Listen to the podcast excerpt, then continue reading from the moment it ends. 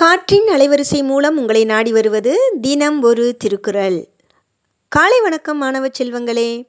அதிகாரம் இருபத்தி ஆறு புலால் மறுத்தல். குரல் எண் இருநூற்றி ஐம்பத்தி ஒன்பது. அவிசொரிந்த ஆயிரம் வேட்டலின் ஒன்றன் உயிர் செகுத்து உண்ணாமை நன்று.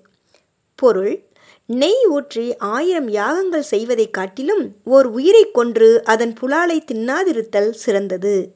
நெய் முதலிய பொருட்களை தீயில் சொரிந்து ஆயிரம் வேள்விகளை செய்வதை விட ஒன்றின் உயிரை பறித்து அதன் ஊனை உண்ணாதிருத்தல் சிறந்தது என்று கூறுகிறார் திருவள்ளுவர். மீண்டும் குரல்.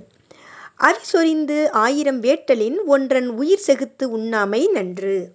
நன்றி மாணவ செல்வங்களே வாழ்க வளமுடன் வாழ்க வையகம். மகிழ்ச்சியாய் இருங்கள்.